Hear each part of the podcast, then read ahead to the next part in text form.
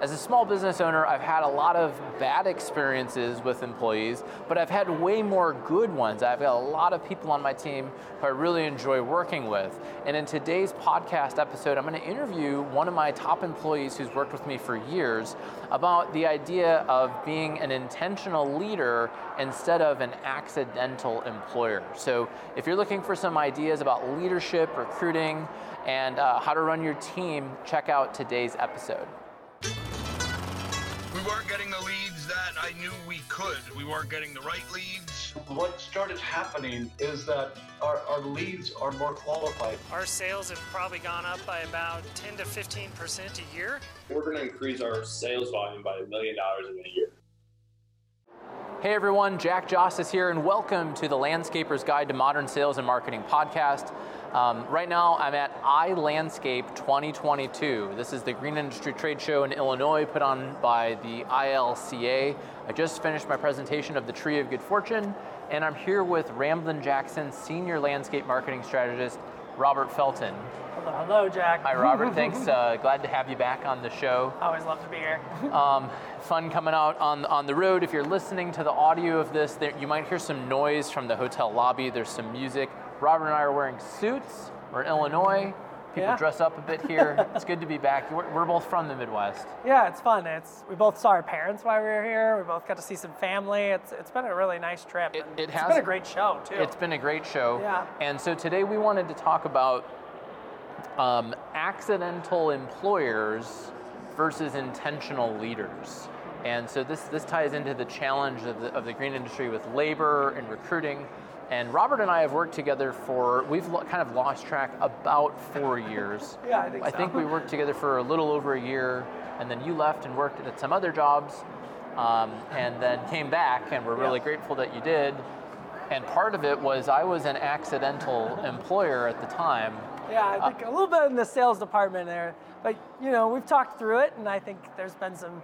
Yeah, I'm excited to talk about this subject. I think it's funny because it's a little relatable to us, and I think it's really relatable to the green industry. So Yeah, so so some of what you know being an intentional leader versus an accidental employer, and I believe that most business owners, most of our audience, are like me, where you know I started Ramblin' Jackson, I was doing digital marketing, I needed help, I started bringing on subcontractors, and eventually it made sense to have employees, and then I was like accidentally an an employer. I didn't really study business, I didn't really study HR, and all of a sudden I had employees, and I had some bad experiences. So, like many of our clients, I had employees who stole from me or didn't work when they said they were working, um, who just or, or didn't do a good job, and I was embarrassed by it.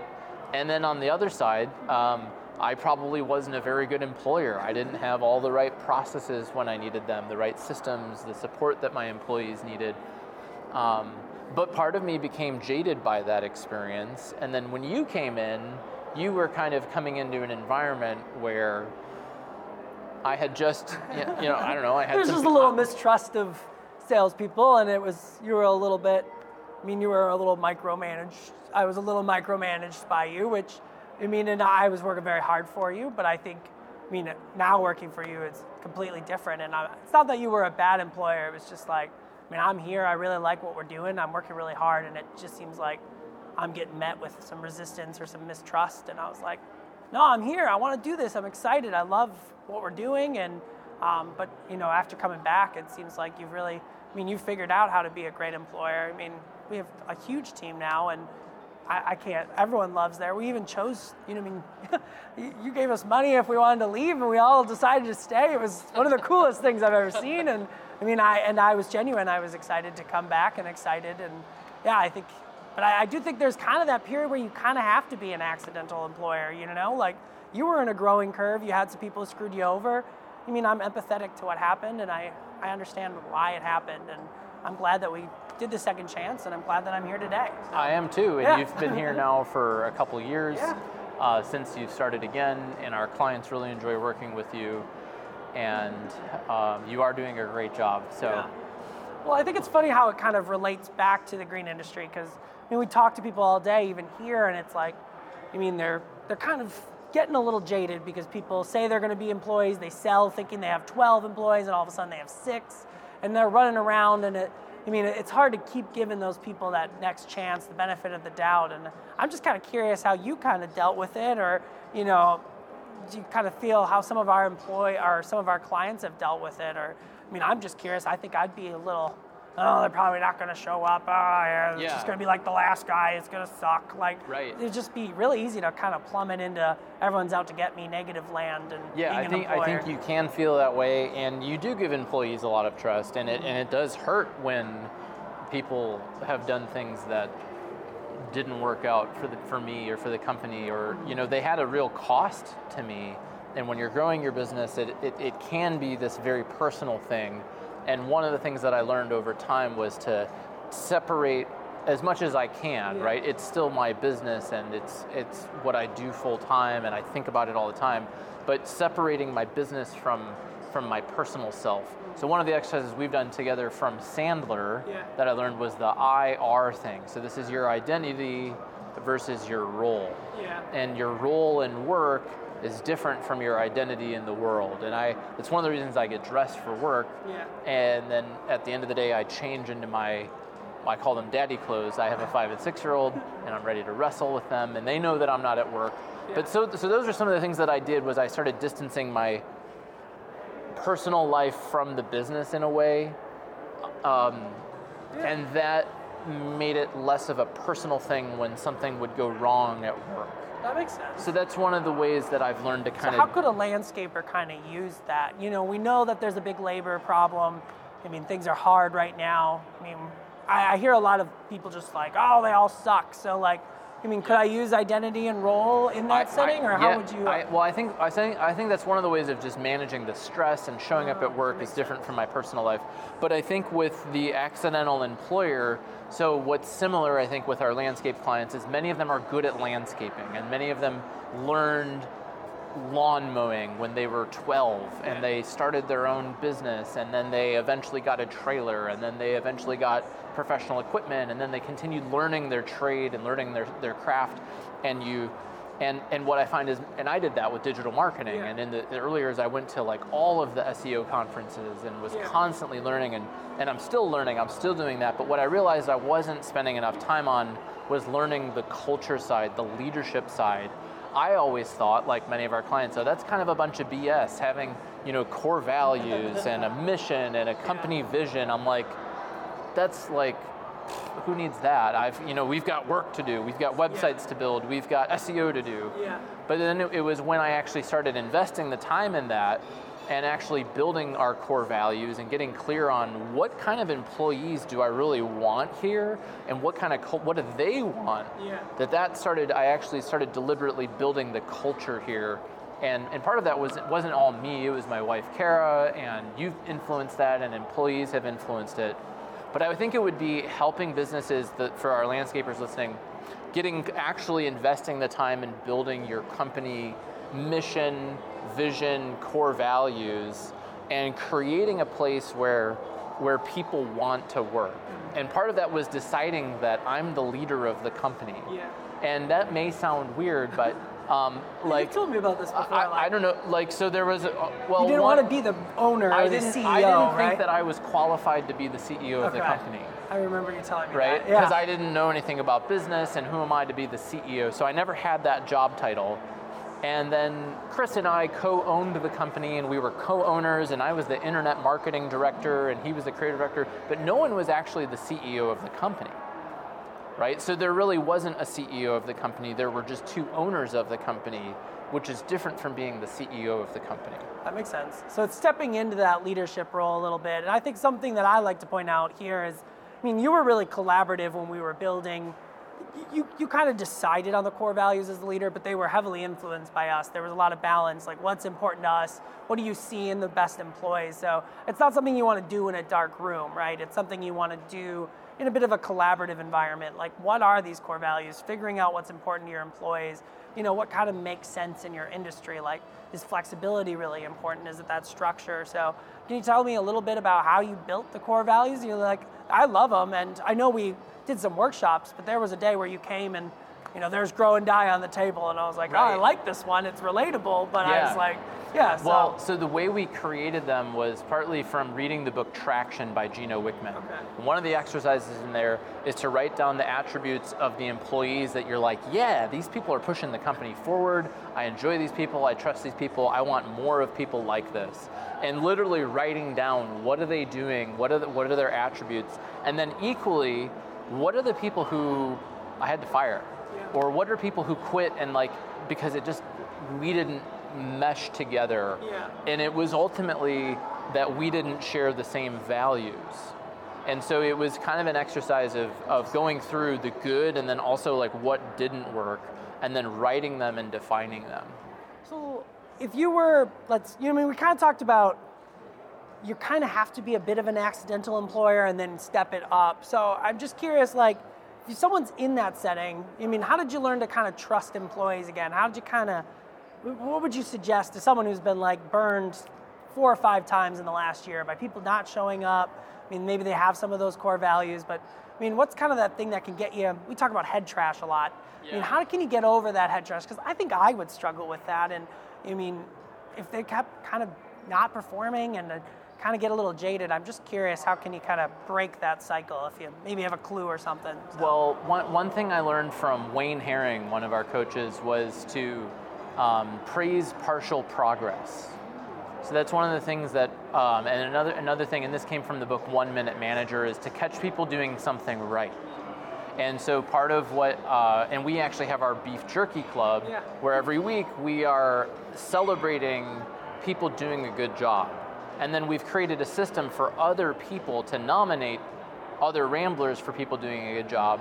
And so part of it's, I think, having a perspective of gratitude yeah, those little wins and seeing them and appreciating and, them. and actually thinking about what's good because when you focus on what's good and you acknowledge it and you praise it then you get more of what's good and then and then it doesn't mean that we don't like redirect things when they're Yeah. off track or if there's a quality issue and uh, it, it- maybe there's something I need to bring up one-on-one with somebody, but Yeah. by acknowledging what's good and then kind of being on the hunt for like, hey, what's going well in the company? yeah. I'm seeing more of it, and it's part of just creating a kind of, I think, a positive. That makes sense because Um, you could snowball in the negative, but you could also kind of snowball in the positive, and then you mean things seem to kind of go your way a little bit more. You see more of those people who are doing the same positive things as the things that you're pointing out and looking for, and it kind of can change that mindset. I like that. So we talked about accidental employer a lot. What does intentional leader mean? You know? So, an intentional, le- intentional leader is somebody who owns that role. So, like, when you know I had a business partner, it didn't work out, and after I bought them out, I need I decided to become the CEO of the company, So it's a bit of a and I and. I wrote a new job description uh, for myself. I didn't have a job description, right? And so part of it was owning that culture of the company and deciding that this is important.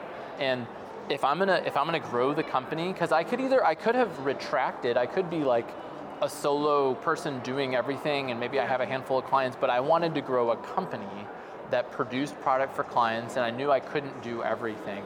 And part of it was, ma- I think it's really the mindset of choosing to be the leader of the company, and then recognizing what skills don't I have, right? So I didn't have recruiting skills, right? I didn't know how to. I, I, I remember posting job ads and not getting a response, Yeah. right? And um, I know a lot of people listening are having that experience. And one, there there is a we can always have to say there's a, there is a labor problem. There's a labor Like we can't like skirt around it and Yeah. pretend that all this marketing stuff is gonna fix it. It's not, but it will attract the people who are looking for jobs, Yeah. right? And they are they are out there.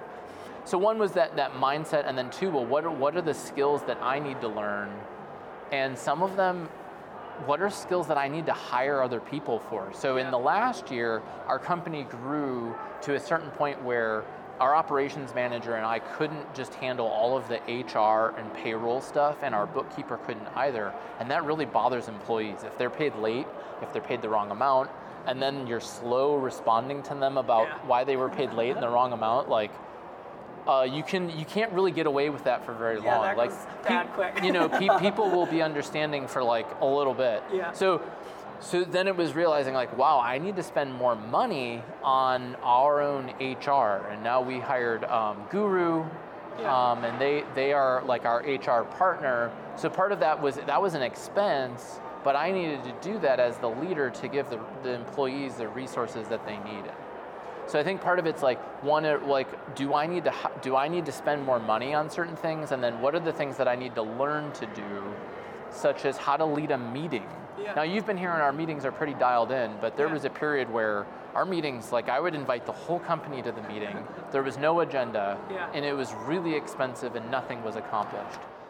So funny to think about because they're so organized now. Now, now they're like you get everything done in like one hour. now they're like, done "Eh." and like in an hour everyone everyone in the company knows where everything in the company is at we go over money we go over clients we go over if we're hiring like we have a really efficient meeting so i needed to learn how to structure that meeting to to do that Yeah, so just kind of thinking about bringing it back a little bit to landscaping. I mean, we, we, we met uh, Jim Turkin and saw his office today. And I mean, I was just curious can you give us some examples of some maybe some intentional leaders and, you know, some attributes or, I don't know, some clues on, I mean, I, it's kind of a theoretical thing, and I, I like what you said, but how do we kind of bring it back? How do I identify this and try to Yeah. curve some of those? well one of the things that i learned so we did a, a video for for cornerstone Yeah. for jim turkin for cp hort yeah, CP Hort. yeah, and uh, and I got to interview about five of their employees, and that was super inspiring because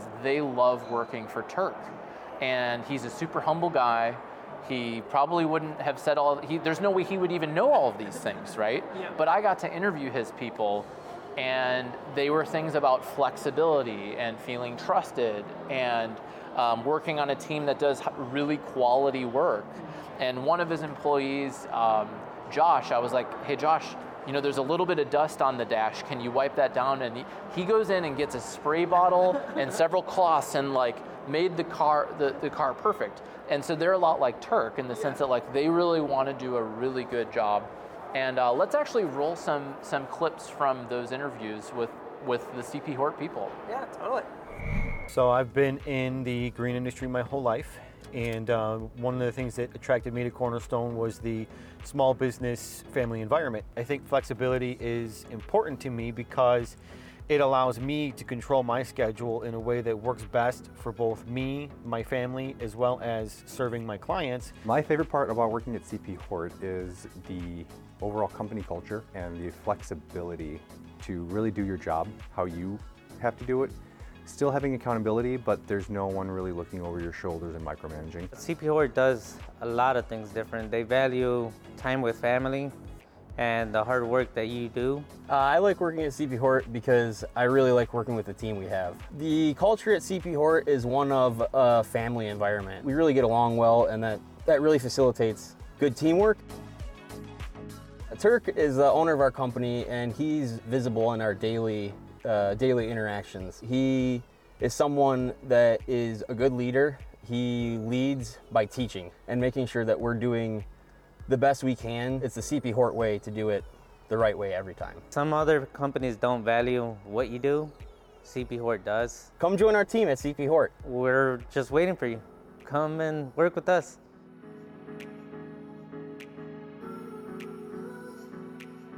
Um, so one of our clients, a landscaper, who has a noon to noon promise, and um, Probably one of the best. Okay, so so what property. what I love about that is that so basically if you call their office before noon, someone will call you that same day afternoon. No, they'll call you back by noon that Oh, day. by noon. So they kind of have a call set up in the morning. So if you call before noon, you get a call back by noon. If you call afternoon, you get a call back by noon the next business day. Okay. So it's kind of like that allows them to control that they're going to have to Eh, manage the phone in the mornings, but in the afternoon, now they don't have to. They, they the promise will take care of it. So they have the whole afternoon to get work done. I mean, you could silence your phones pretty much at that point, and I think that's so cool. It gives them control. Yeah. Yeah. Well, and so that's an example of intentional leadership. They're thinking about how do they want their customers to feel, how do they want their employees to feel, and they're making it a policy, and it's part of their culture. Are do do do sometimes people call them outside of that window? Yeah. Probably, but not not very often. Yeah. Right. So that's I think an example of intentional leadership. of, of thinking about what do I want the outcome to be, what do I want the customer experience, what do I want my employee experience to be like. Yeah. Um, the other part of intentional leadership is learning to write job advertisements. right? And I would never think that, but yeah, that makes sense. You know, because a lot of times I think you've got to take ownership. Like if recruiting is the biggest problem in your business, you should be working on it. You should be learning how does recruiting work? How do people find jobs? And maybe you don't become a great advertising copywriter, but you at least know how to evaluate what's good copy and what's bad copy. Who was it that said that? It was just like, what's the biggest problem in my business? And then started investing time. Oh, what's his name? Um, Martin, uh, Wade, right? Wade yeah, Martin? Wade Martin. Yeah, he yeah, was- we were talking exactly. That so we were really interviewing good. Wade, Yeah. and I was trying to think of where. I, I think that came from another podcast we did. Yeah, it was yeah, it was from Wade Martin, and and, Yeah. and he's working on it. So that's an Yeah. example of intentional leadership. Instead of instead of saying, "Oh, I can't hire anyone. Employees are rotten. Everybody steals from me." Okay, like um, some employees are rotten. Some people have stolen from me, but I'm gonna I'm gonna focus on writing a better job advertisement. I'm gonna do new things to get people um, applying to my roles. I think one of my favorite things about this is there's there's not really a negative and a positive. You know, there's unique landscaping, which I, I don't know where it went, but I, I thought something that was really interesting is like uh, Donna said, we are morning people. We're morning people. She's like, if you are a morning person, you will like working here. You'll actually like hiring us because we get there early, we get it done. We're out of there before your kids come home. And to me, it's like, I mean, for some people that's really attractive, and for other people that's not attractive. It's the same as the beef jerky promise. Like, it's some people are chronically late and they don't think it's a big deal. They're not going to be a good fit for Ramblin' Jackson. That's okay. I mean, that's not inherently negative, but it's like if you appreciate that, which I do, I know Jessica does, I know you do, being on time, being prepared. I mean, I appreciate that and I expect that, and I like working at Ramblin' Jackson because of that. So that's, I think that's something that's really cool about this. So it's not, I mean, it's not bad to be an ax. I mean, it is. I mean, if you want to scale your business back and be small, and you you don't want to be a big leader of a company, that's okay. But it's a choice, and I, I don't know. I, I, I'm getting a little tongue tied here, but I, I like that that it's not one or the other. It's not good or bad. It's more like, do you connect with this value? And if you are, then you're in the right place, and that just speaks such volumes to potential employees. So. Absolutely. Yeah. All right. Well, Robert, this was fun. Thanks for talking. Um, and uh, it's it's a pleasure working with you. Glad to have you at the show and to do another interview with you. glad to be part of the team. I enjoy being here at iLandscapes. I enjoy working with you, and I mean, I enjoy the beef jerky promise. yeah, me too. All right, everyone. Well, thanks so much for checking out today's episode, and I'd love to hear your perspective on on leadership. What's working? What isn't working? And are you an accidental employer or an intentional leader? Uh, if you'd like to learn more, check out our other podcast episodes and make sure you subscribe at ramblinjackson.com slash podcast.